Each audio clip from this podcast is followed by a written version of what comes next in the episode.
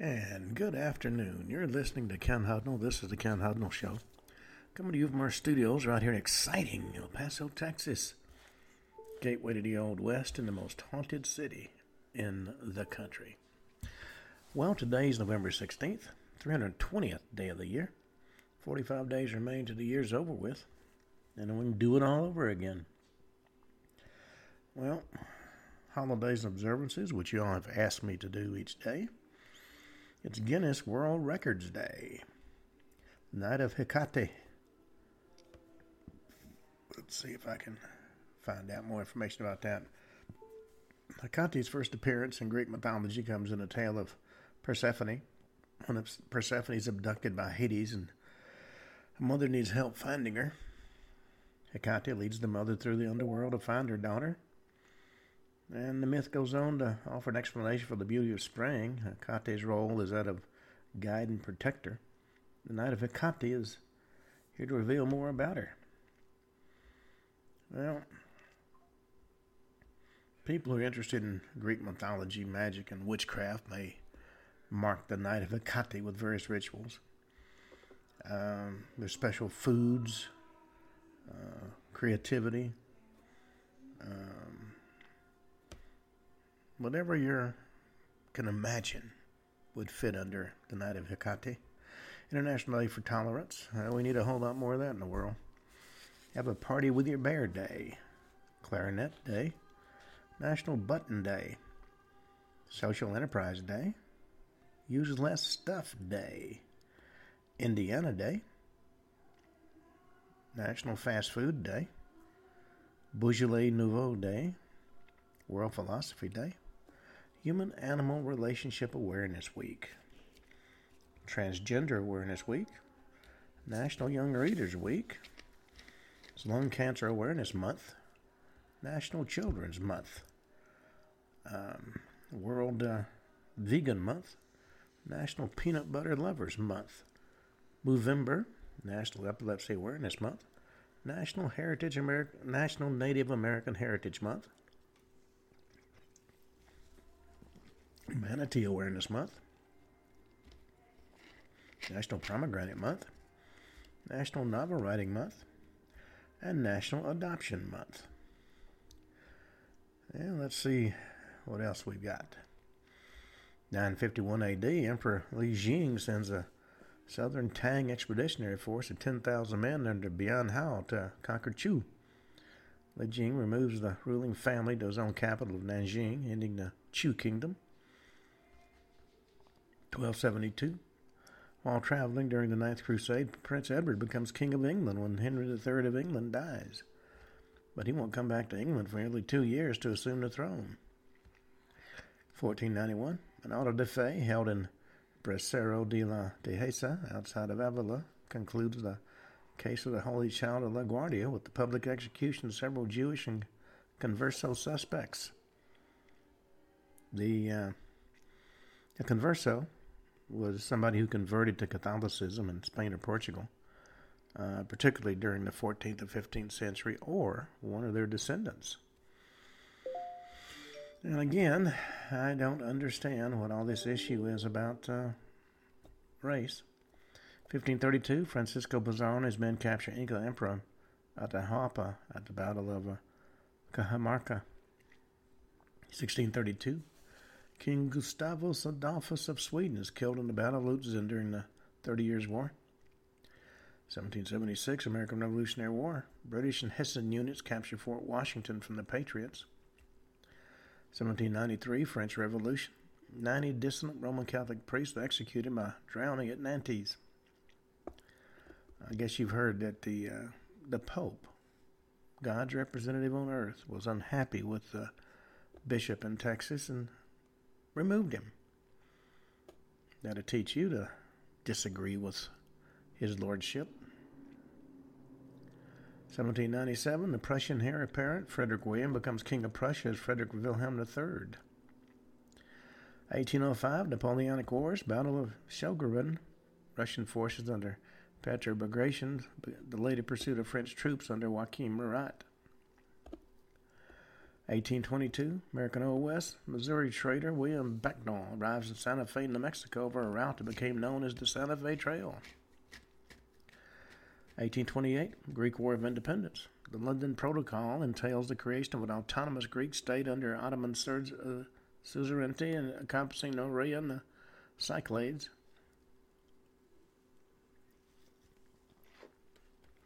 eighteen forty-nine, a Russian court sentences writer Fyodor Dostoevsky to death for anti-government activities linked to a radical intellectual group. The sentence is later commuted to hard labor. Don't agree the way we tell you to, we're going to get you. We got a lot of that going on today. eighteen fifty-five, David Livingstone becomes the first European to see Victoria Falls in what's now Zambia, Zimbabwe. eighteen fifty-seven, Second Relief of Lucknow. twenty-four Victoria Crosses are awarded, the most in a single day.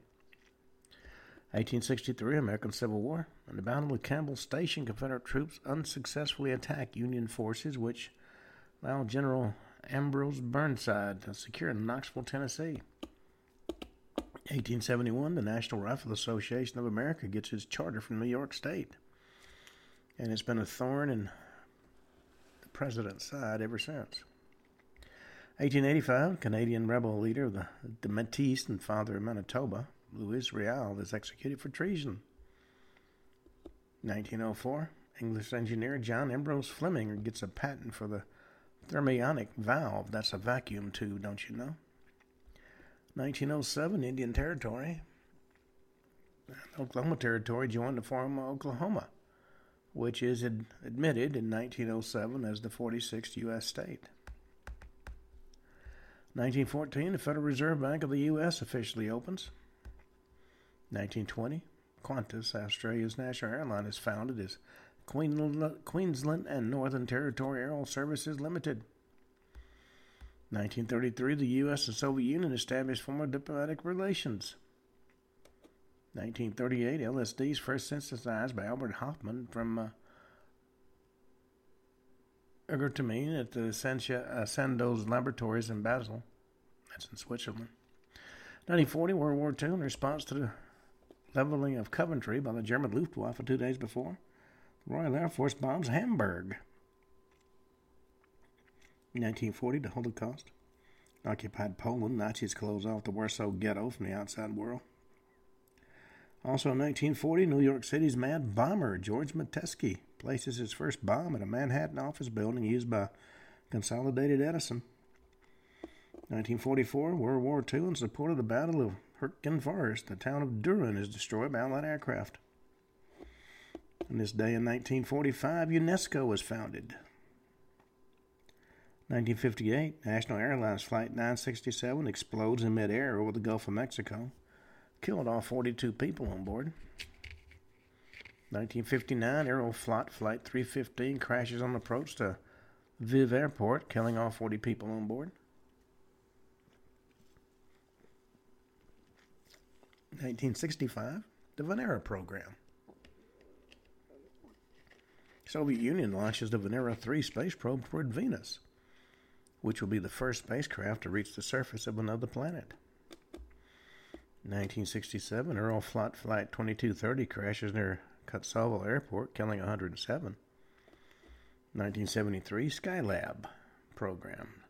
NASA launches Skylab four with a crew of three astronauts from Cape Canaveral, Florida, for an eighty-four day mission.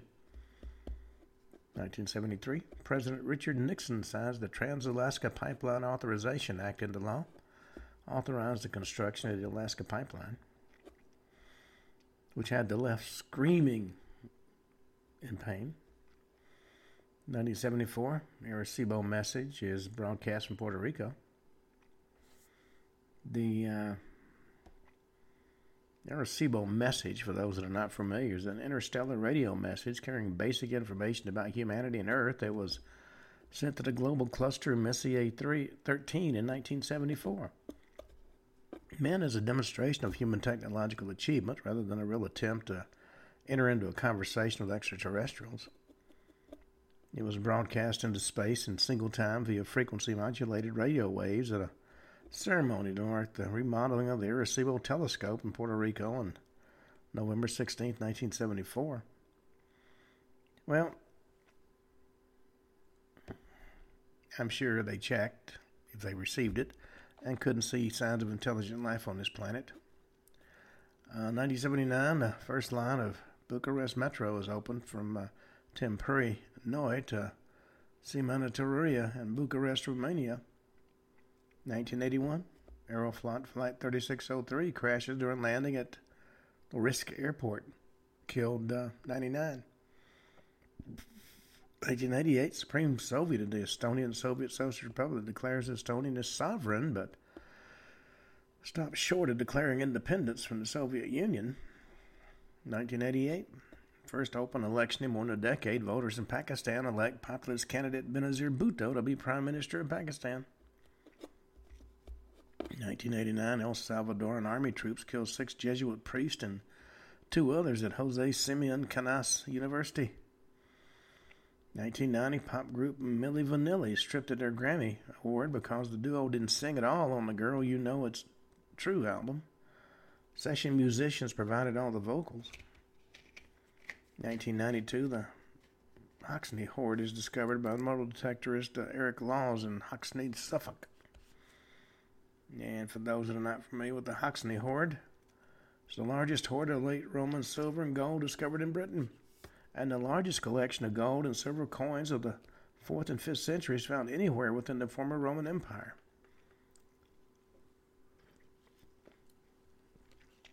It consisted of fourteen thousand eight hundred sixty-five Roman gold, silver, and bronze coins, and two hundred items of silver tableware, and a lot of gold jewelry. The value of the hoard was estimated in nineteen ninety-three to be one point seven five million pounds. In twenty twenty-one value, that's uh, three million, uh, point, uh, three point seven nine million pounds. Well, it would appear that all this was uh, loot taken in a raid. nineteen ninety-seven, after nearly eighteen years of incarceration, China releases Wei Xingxing, a pro-democracy dissident, from jail for medical reasons. two thousand two, the first cases of the two thousand two to two thousand four SARS outbreak are traced to Foshan, Guangdong province in China. A lot of diseases are coming out of China. two thousand five, following a thirty-one-year wait, Australia defeats Uruguay at a penalty shootout to qualify for the two thousand six FIFA World Cup. two thousand nine, Space Shuttle Program. Space Shuttle Atlantis is launched on a mission, S T S one twenty-nine, at International Space Station. And in two thousand twenty-two, the Artemis Program. NASA launches Artemis one on the first flight of the Space Launch System, the start of the program's future missions to the moon. Now, I would point out that um, there's a lot of stories that we were warned stay away from the moon. And you notice, after landing, we hadn't been back. It does raise quite a lot of questions. Well, now that we've finished our little history segment, I've had a couple of emails wanting, since I make mention that I follow the Middle East by shortwave, what I had picked up. And some of it came from uh, Pentagon, some of it came from broadcast uh, on the shortwave. But apparently the U S doesn't want to see the war between Israel and Hamas Uh, expand beyond Gaza and get into other areas or of the region. Uh, Iranian-backed groups in Syria and Iraq continue to attack our troops engaged in the, the Defeat ISIS mission, as it's being called. Since October seventeenth through today, there have been uh, fifty-five attacks on U S forces, uh, twenty-seven attacks against U S forces in Iraq and twenty-eight in Syria. fifty-nine U S personnel got injuries in these attacks, twenty-seven uh, T B Is and thirty-two other injuries. Uh, the Houthis affiliated with Iran shot down a U S M Q nine Reaper unmanned aerial vehicle. In other words, it's a drone. Uh, we responded to the attacks on our troops with uh, missions to hit targets in eastern Syria. There have been three different airstrikes. Our position is uh, we respond to attacks on our forces. Now, the Hamas has routinely made use of um, medical facilities such as hospitals to camouflage their uh, forces, their headquarters, and uh, we don't want to see firefights inside hospitals. Um, but we have information that Hamas and the Palestinian Islamic Jihad use hospitals on the Gaza Strip, including the Al-Shifa Hospital, as a way to conceal and support their military operations, and that's where they hold hostages. And uh, Hamas has tunnels underneath hospitals and uses them as command and control nodes in Gaza City. They also store weapons there and are prepared to respond to U S military operations against the facilities. It's, um... they're doing their best to sway world opinion, I guess we should say. And uh, the way that they're doing it is uh, pointing to deaths and say, this is Israel's fault. Well, the... Um,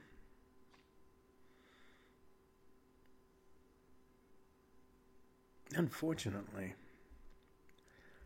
the, the provocation for all these uh, terrorist and militant groups, they don't want Israel to exist.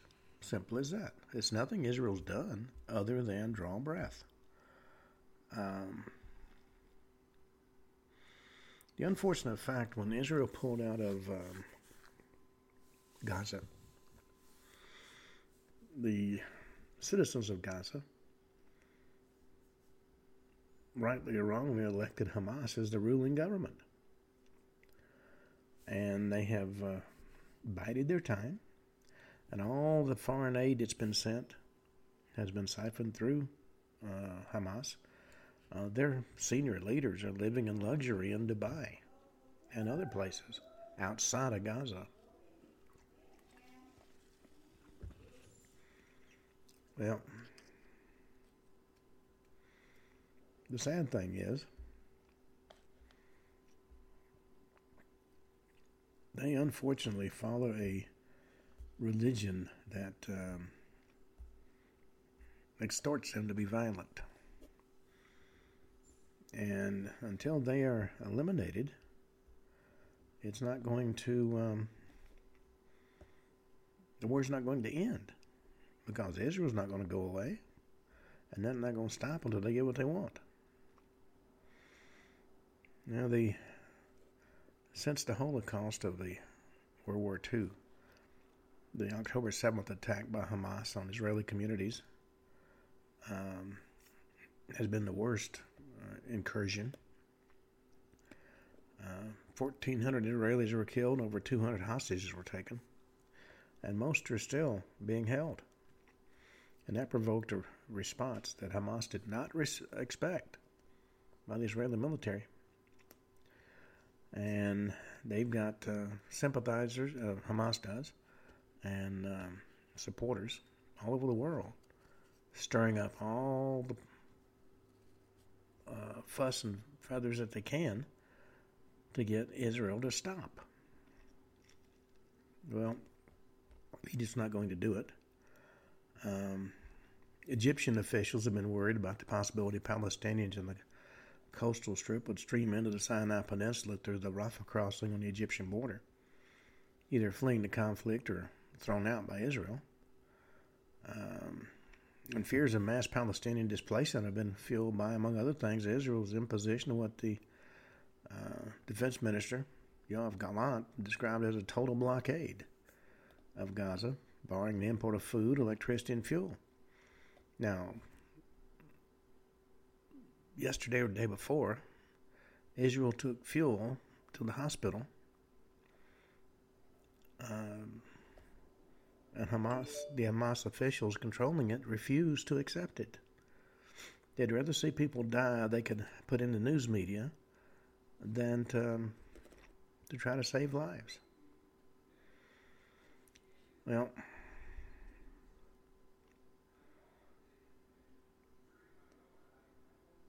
it's um, going to continue until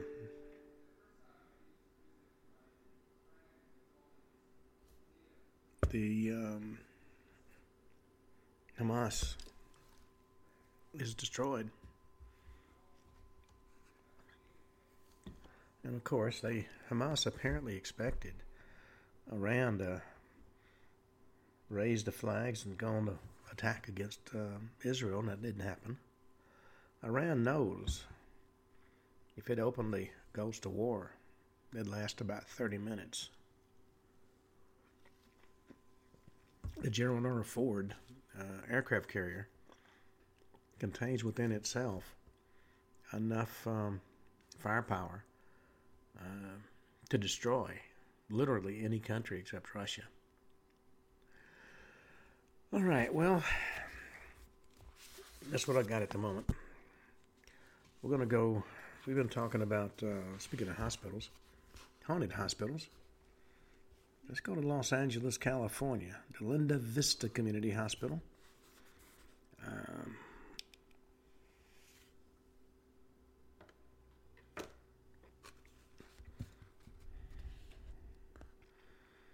well,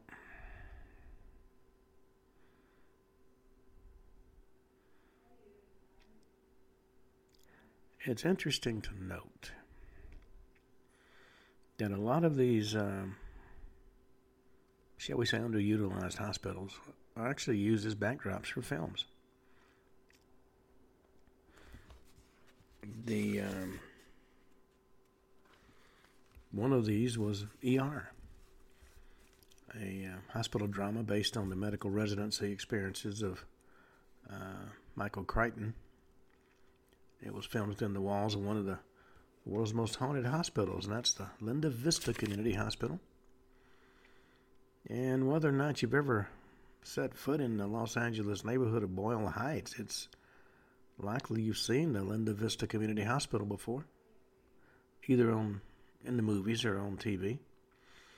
The um, Buffy the Vampire Slayer, the Macabre Life of Serial Killer and Blood Splatter Analyst Dexter, the Vampires of True Blood, um, whose production crew actually filmed a pack of real wolves running through the lobby of the hospital. Clint uh, Eastwood's Secret Service agent hunting presidential assassin John Malkovich during the line of fire. Dustin Hoffman's virus-hunting doctor in Outbreak. Arnold Schwarzenegger's cop in End of Days and the military heroes of Michael Bay's Pearl Harbor were all filmed on the location in this run-down old Los Angeles hospital, long abandoned and redressed at countless movie and T V production sets. And if it could possibly get any more interesting, Duran Duran and Alice Cooper both filmed music videos there, along with a score of other bands during the past thirty or forty years.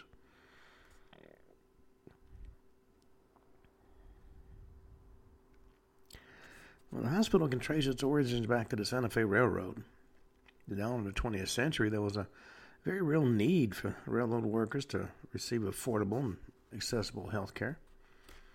Railroad work carried its own unique set of dangers and medical hazards, so business at the newly built Santa Fe Coastlines Hospital was brisk, and the hospital had rapid growth. But times change, and neighborhoods do as well. Areas surrounding the hospital, the railroad hospital, slowly became poorer, and patients less capable of paying their bills, forcing the reluctant hospital administrators to make financial cutbacks.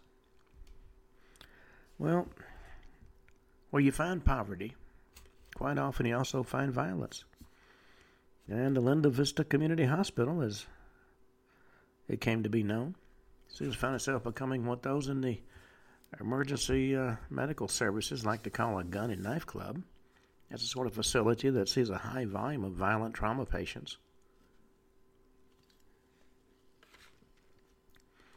Victims of shootings and stabbings and other violent crimes became the new norm as the city of Los Angeles was caught in the grip of a bloody gang war. One doctor who tried unsuccessfully to save the life of a gang member who'd been shot was then shot dead himself by the victim's fellow gang members in the parking lot outside the hospital. His ghost, of course, now haunts the hospital, having been seen by night security guards and visiting ghost hunters alike. Well, this tide of violence reached such a peak during the eighties that Linda Vista was forced to close its emergency room to ambulances. Death rates inside the hospital rose steadily, which was blamed by some on the equally steady decrease in funding that resulted from the large volume of patients who just couldn't afford to pay their medical bills. But the, the dark rumors also began to circulate of exhausted, overworked, and sometimes just plain incompetent staff members performing substandard patient care, which also contributed to the rising mortality rates. Well, like so many of its trauma patients, Linda Vista Community Hospital basically bled to death. More skilled among the medical staff slowly drifted away to take jobs in facilities that were better funded, and as a result, they paid better. Hospital doors were closed to real patients the last time in nineteen ninety-one. And it was then that the ghost stories really started to escalate. The cries of a distressed young girl had been heard by passers-by originating from somewhere on the lower floors. She's most frequently reported uh, on the first floor. She's also heard humming and singing from time to time. A mysterious green light has also been witnessed shining from inside the darkened, deserted rooms after nightfall. And as the hospital became a big draw for ghost hunting teams, stories abounded of investigators hearing voices and seeing shadow figures and unexplained lights inside the building, with some even getting pushed and shoved by unseen forces. Well, Marcus Lindsay and Claire Benavides, the co-founders of the research team Paranormal E X P, ex- conducted their own investigation at the Linda Vista Community Hospital in November twenty ten. Now, they'd visited the ramshackle old place the year before. They'd done little more than explore the nooks and crannies on the first occasion. This time, they planned on doing a thorough investigation. Beginning their vigil on the third floor of the long-abandoned building, uh, Marcus and Claire almost immediately surprised by a loud bang that seemed to originate in the wall somewhere behind them in the hallway. He said, Marcus said, we attempted to locate the source, but couldn't do it. We didn't hear anything similar to any other investigation uh, at Linda Vista. Never did figure out what caused the bang. When uh, Marcus was interviewed, uh, he was asked what it felt like to walk the corridors of Linda Vista. And Marcus responded, uh, during our first visit to Linda Vista, the place felt very intimidating and it, make it made us feel very uneasy. He said, our minds played tricks on our eyes and definitely deceived us. But once you get a feel for the place and know the layout of such a humongous location, you can start to feel much more relaxed in the environment. Even after our initial visit, you still can't help but feel that you're not alone there. There's other things moving around you can't see.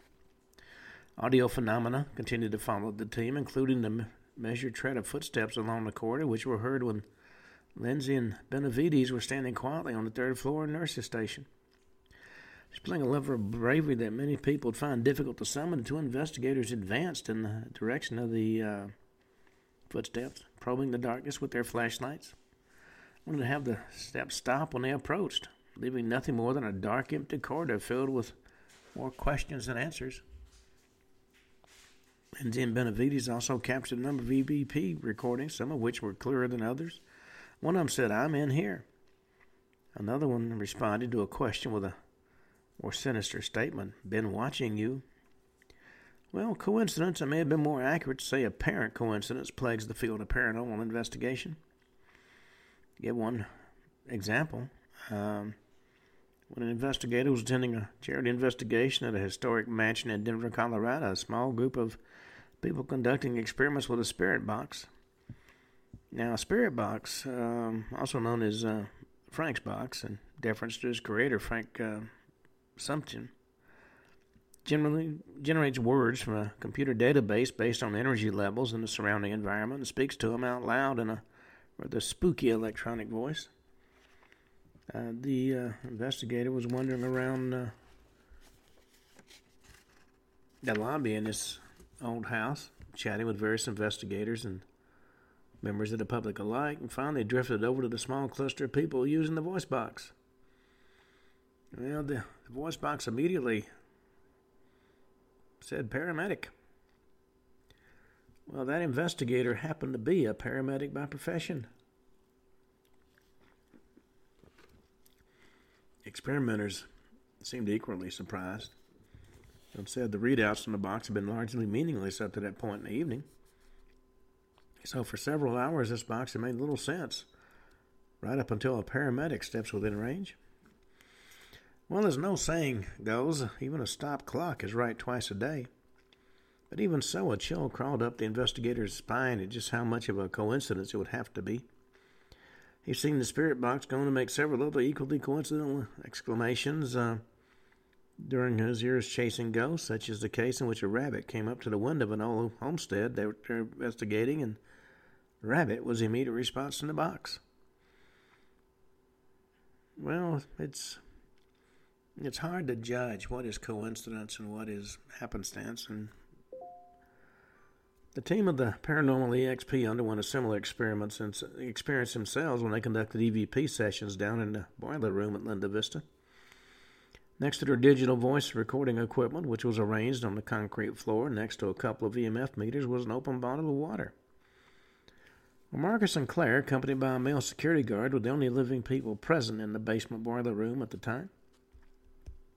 In fact, the security guard is the one who had suggested leaving an open bottle of water in the room, telling the paranormal investigators that for some inexplicable reason, this had led to some very positive results for experimentals in the past. Well, figuring nothing venture, nothing gain, they put the bottle on the ground. And although nothing was heard by anybody present at the time, when the, that particular stretch of the digital sound file was played back over the speaker shortly after, there seemed to be an a- accented female voice that could very clearly and distinctly be heard to say, water. Well, even a security guard is more than a little taken back. When Marcus, that Marcus asked him what was wrong, he said the voice sounded eerily similar to a female voice he had heard with his own ears on several occasions, speaking to him when he was all alone and patrolling the corridors and rooms within the old abandoned hospital.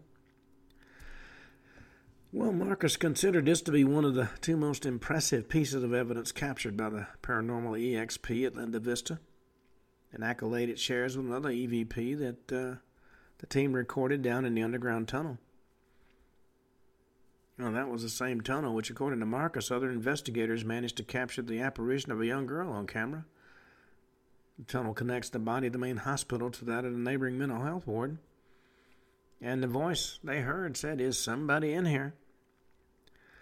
Well, the founders of Paranormal E V P would have returned to Linda Vista in an unexpected capacity just a few months later when they were cast on the Travel Channel reality T V show Paranormal Challenge. And uh, you have to ask yourself, why are many hospitals haunted and others aren't? All of them see their fair share of death and dying and other strong emotions, not to mention violence and physical trauma if they have an emergency room. So what is it about the facilities, uh, such as the uh, Linda Vista, that makes them become so paranormally active once all the living patients have moved on? Well, one theory is that the location has much history, seeing its fair share of death and despair stemming from patient abuse. So it wouldn't be a surprise that this location would have spirits attached to it. The culmination of traumatic events that uh, took place could possibly create a hotspot of paranormal activity. Well, Paranormal E X P would ultimately investigate the old Linda Vista Hospital some six times in total, and to this day they're still fascinated by the place. When he was asked how he'd like to go back one last time, the opportunity presented itself, he said uh, very quick, quickly, absolutely. Well, a twenty twelve Los Angeles Times article relates two apparently paranormal events that were experienced by long-term Linda Vista caretaker Francis uh, cortecas. First involved a female similar to the type, uh, excuse me, a faucet. I can't read. I write all this stuff out so I don't leave anything out, and I can't read my own handwriting. And as I said, the first involved a faucet, similar to the type that surgeons, nurses, and operating room technicians typically use to wash their hands while scrubbing up prior to, go to going into surgery. And these faucets are controlled by levers, which the person scrubbing in can bump with their knee or thigh in order to turn it on or off. And one day, Cortecas was walking toward a sink containing such a faucet when the water began to flow of its own volition and, and turned itself off again. While the sounds of water flowing in empty rooms has been commonly reported at Linda Vista, particularly up on the fourth floor. Cortecas' second experience is one that was a little more chilling. He felt a small hand, which he described as feeling like his own daughter's hand or some similarly small child taking hold of his own hand. And you have to wonder if this is the spirit of the little girl who had been heard to cry out for help from the fifth floor. Since Linda Vista gained a measure of fame due to its reputation as one of Los Angeles' most haunted buildings, its frequent stints as a movie set. Um... were interspaced with regular break-ins and acts of vandalism from an array of occultists and wannabes arsonists and those who were simply seeking an encounter with the supernatural. Another Los, Los Angeles Times article reveals the apparition seen by a Hollywood prop master who worked at Linda Vista for two months as part of a production crew. Prop master twice saw the what may have been the apparition of a former hospital employee clad in a white shirt standing by, white shirt standing by one of the windows. Colleague of hers who happened to be walking past the same spot was certainly overcome by the need to dash outside the building and throw up. This may well be the ghostly orderly that many people claimed to have encountered, still making his rounds at the hospital long after the last patient's been discharged. Well, Zach Baggins and his Ghost Adventures crew visited the abandoned Linda Vista Hospital in July of two thousand nine for the third season of their show, accompanied by fellow paranormal investigators Joe and Rebecca Mendoza. Mendoza related their experiences of coming into contact with the spirit of a doctor inside the hospital who uh, Rebecca felt was aggressive and wanted to hurt her. Yeah, poking around in the basement, Baggins seemed to be genuinely and understandably disturbed when he found ashes inside the grate of the crematorium, along with what may have been the remnants of a human tooth. That would certainly get your attention no matter who you are.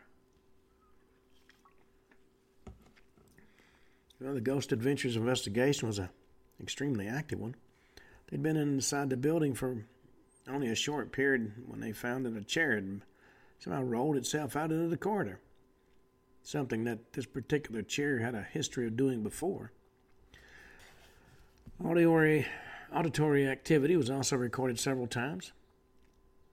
Investigator um, Aaron Goodwin uh, heard what he believed was a disembodied voice telling him, uh, "Ready or not, here I come." And the sound of a male voice, the actual words indistinct and impossible to make out, was recorded in an empty corridor. Knocks and moans were picked up during the lights-out portion of the lockdown.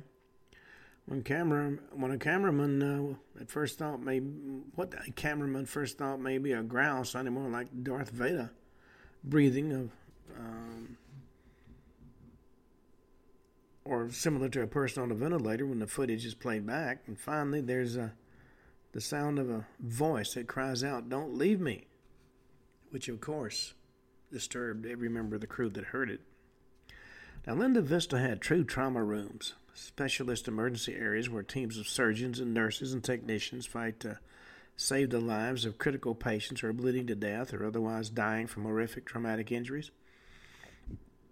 As the Ghost Adventures crew uh, lead was uh, interviewing some fellow ghost hunters inside one of those trauma rooms.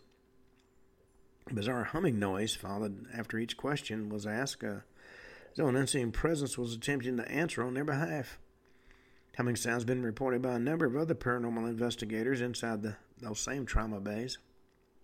It's impossible to cover a building uh, with as much square footage as the average hospital using over human observers.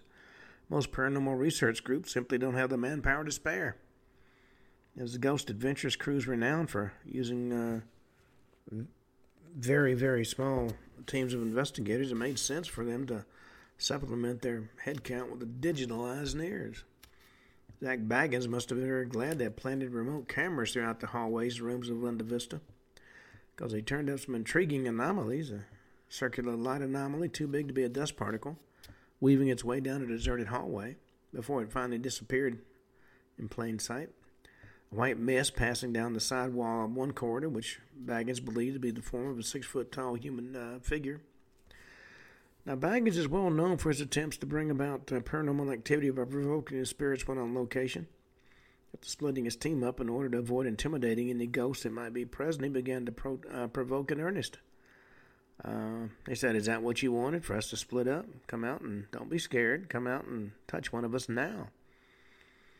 At that point, his fellow investigator gave a yell and came flying down the corridor in a panic. He said something had jumped behind him, and while it's unclear exactly what it was, a couple of odd sounds, one a bang and one sounded like a thud, were picked up by his camera's microphone.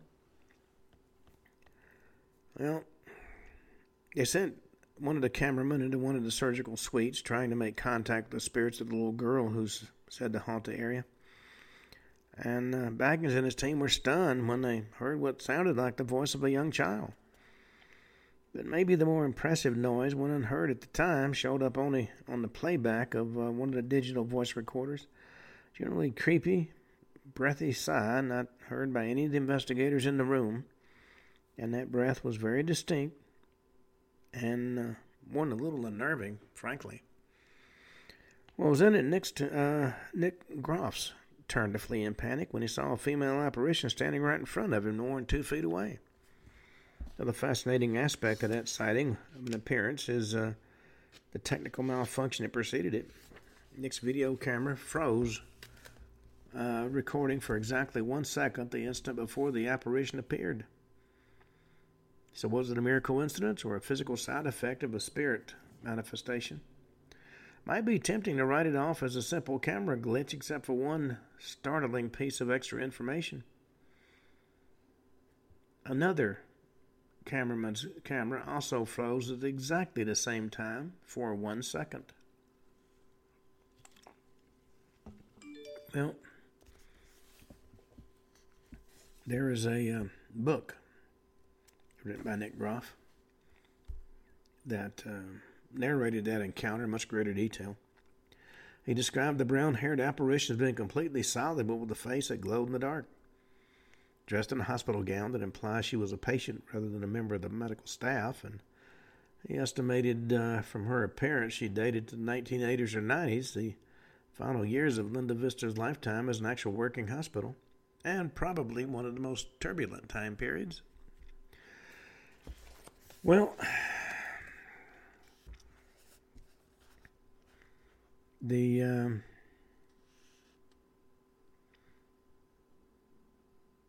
this particular episode of uh, Ghost Adventurers um, saw Nick Groff leap away from his paranormal encounter after just a split second. But he claimed, when talked to later, to have experienced a sensation of time being stretched out, being as though he and the woman made some kind of spiritual connection that lasted for more than a minute. The connection began when the pair's eyes met, which strongly implies that Nick was dealing with an intelligent haunting, something that uh, was aware of his presence, capable of reacting to him and interacting with him, rather than a residual recording. There are two types of hauntings, residual and actual.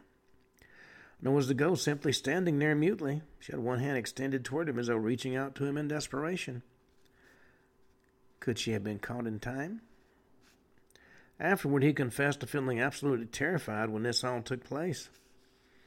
And that fear is very apparent in that segment of the T V show that aired. His expression and demeanor all reflect somebody who just sustained a massive shock, and he flatly refused to go back into that room again. An hour later, the closest he was able to force himself to get uh, was to stand just outside the surgical room, peeking into the dark interior. The sound of something being dragged across the floor caused him to flee, and he didn't, never did go back into that room again. Well, he's frank about the aftermath of this sighting. The fact he'd see the woman's glowing face every time he closed his eyes for days after the incident speaks volumes about the intensity of this paranormal encounter. And he credits this as being the single experience that truly opened his mind to the reality of the paranormal. He went so far as to pay a sketch artist to draw the ghostly woman for him. In a very real sense, she had continued to haunt him for quite some time. And to cap it all off, a moment after the apparition was sighted and the three investigators calmed himself down once again, uh, all three heard a female voice say very clearly, "Thank you." And that voice was successfully captured on a recording, and when considered in conjunction with the sighting and camera glitches, it makes for a fascinating piece of evidence. Although the outer facade remains every bit as foreboding and distinctive as ever, the interior of Linda Vista appears to be a very distinct, a different place today than it was just five years ago. It was bought in two thousand eleven by a private company that capitalizes in the development of affordable housing. And aided by a nine million dollars grant from the government, extensive reconstruction was carried out to convert the, this old hospital facility into almost one hundred individual apartments intended to house senior citizens. Lead and asbestos and other potentially hazardous material all had to be removed before the structure became safe to live in once more. But as far as we know, nothing was done to uh, remove the ghost. And they may still be wandering the hallways. From Los Angeles, let's go to London, Saint Thomas's Hospital. Now, if you walk through the heart of London, as I have done in the past, and you walk past Westminster Abbey and negotiate your way through the throngs of tourists that flock to the British capital city every single day of the year. You walk past the Houses of Parliament. Um, and if you do it on the hour, you'll hear the resonant chimes of Big Ben that's towering above your head. And you cross the River Thames by strolling over the historic Westminster Bridge. And I would suggest, as you cross the bridge, you spend a few minutes um, taking in the ambiance of the bridge itself. It's got a reputation for being haunted that is now firmly entrenched in the folklore of London. And although the uh, the bridge only dates back to the eighteen sixties, which is practically modern by the standards of a city that's that old, this particular spot on the River Thames has been a crossing point for most of the city's long life, going back to the to the best part of two millennia. In a book called Haunted Waters, the Elliot O'Donnell, one of the true pioneers in ghost hunting, writes of the Westminster Bridge that uh, it, along with the nearby Waterloo Bridge, are well known to be haunted at times. Spectral figures are rumored to be encountered on them at, uh, in the dead of night and seen leaping from them into the Thames. Suicides on both bridges were almost nightly occurrences in the early nineties, more than once. Um... Some of the writers and, that I've listened to and read uh, narrowly missed wit- witnessing the suicides. In fact, O'Donnell recounted a personal experience dating back to nineteen thirty-three in which he was traveling along the River Thames from Greenwich on a ferry boat when he spotted the figure of a woman clothed entirely in black who appeared to have a veiled face.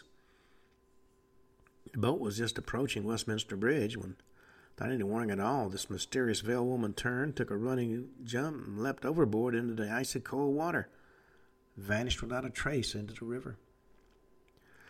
Wasting no time in diving into the water after, O'Donnell searched in vain for the woman, hoping against hope she'd be rescued from drowning. And finally, he was forced to conclude that the body had been swept into the depths and accepted a helping hand back onto the ferry boat. The, uh... He turned and he saw the captain of the ferry boat shaking his head. The veiled woman had been seen on his boat before, the captain explained. O'Donnell had no more chance of saving her than the last two men who tried to make the same rescue attempt, because she was the phantom of a young lady who'd killed herself at that very spot, drowned in the dark waters beneath Westminster Bridge. Passing of a phantom boat has also been witnessed at this stretch of the Thames, situated directly alongside the the uh, Saint Thomas Hospital. Boats seen sailing quite normally underneath Westminster Bridge, appearing to be fully solid and real to the casual observer, but fails to ever emerge on the other side. It disappears underneath the bridge. Londoners also like to tell of an anniversary-type ghost, an enigmatic man dressed very formally in top hat and tails, who's reported to jump from Westminster Bridge into the dark waters below at the stroke of midnight on New Year's Eve. Well, you're forced to take this particular piece of haunted history with a grain of salt, considering that most of the eyewitnesses are experiencing uh, entirely different types of spirits as the new year rolls around. And one popularly voiced explanation for this piece of folklore among Londoners is it would be the ghost of Jack the Ripper, seeking to uh, evade justice one last time.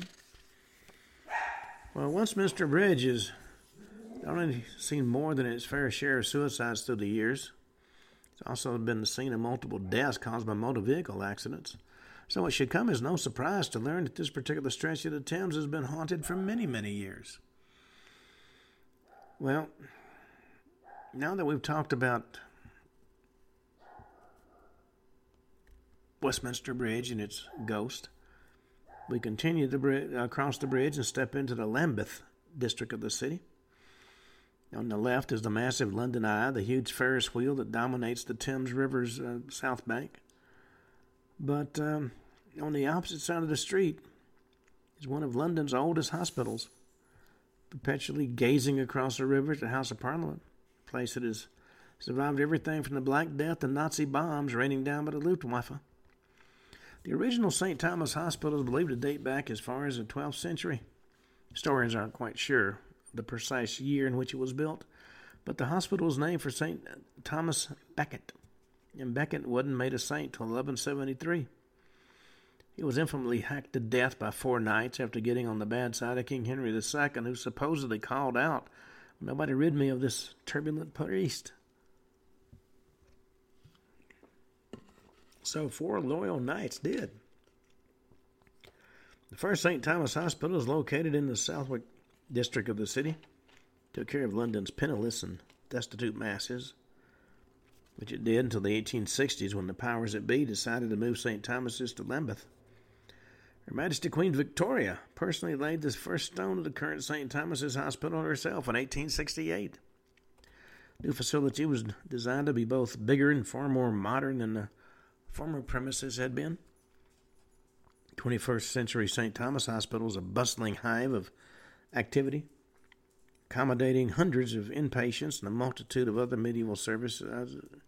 Part of the King's College London School of Medicine, Saint Thomas offers clinical experience and education to hundreds of new medical students every year. Operating on the cutting edge of modern medical care, technology, and teaching, this monolith of glass and plastic and steel might seem like a strange place to encounter ghosts from the past, but if you learn one thing from listening to my broadcast, it's that wherever there are dead and dying, there tend to be ghosts. Well, many of the doctors, nurses, and other medical care workers who work on the wards at Saint Thomas have heard of the ghostly gray lady who's haunted the hospital for at least one hundred years, and possibly quite longer. Described by those who encounter her as being in her early to mid-thirties and gets her name from the long-skirted gray nursing uniform of yesteryear that she wears and usually encountered in the area of Block eight in the hospital's south wing. Interesting to note, nurses during the late nineteenth and early twentieth century did indeed wear long gray dresses until what we think of as the more traditional nursing uniform became commonplace after the First World War. Well, on that note, we've come to the end of today's show. We'll go into detail on the hauntings of Saint Thomas tomorrow, but until then, this is Ken Hudnall for the Ken Hudnall Show, saying have a truly great evening.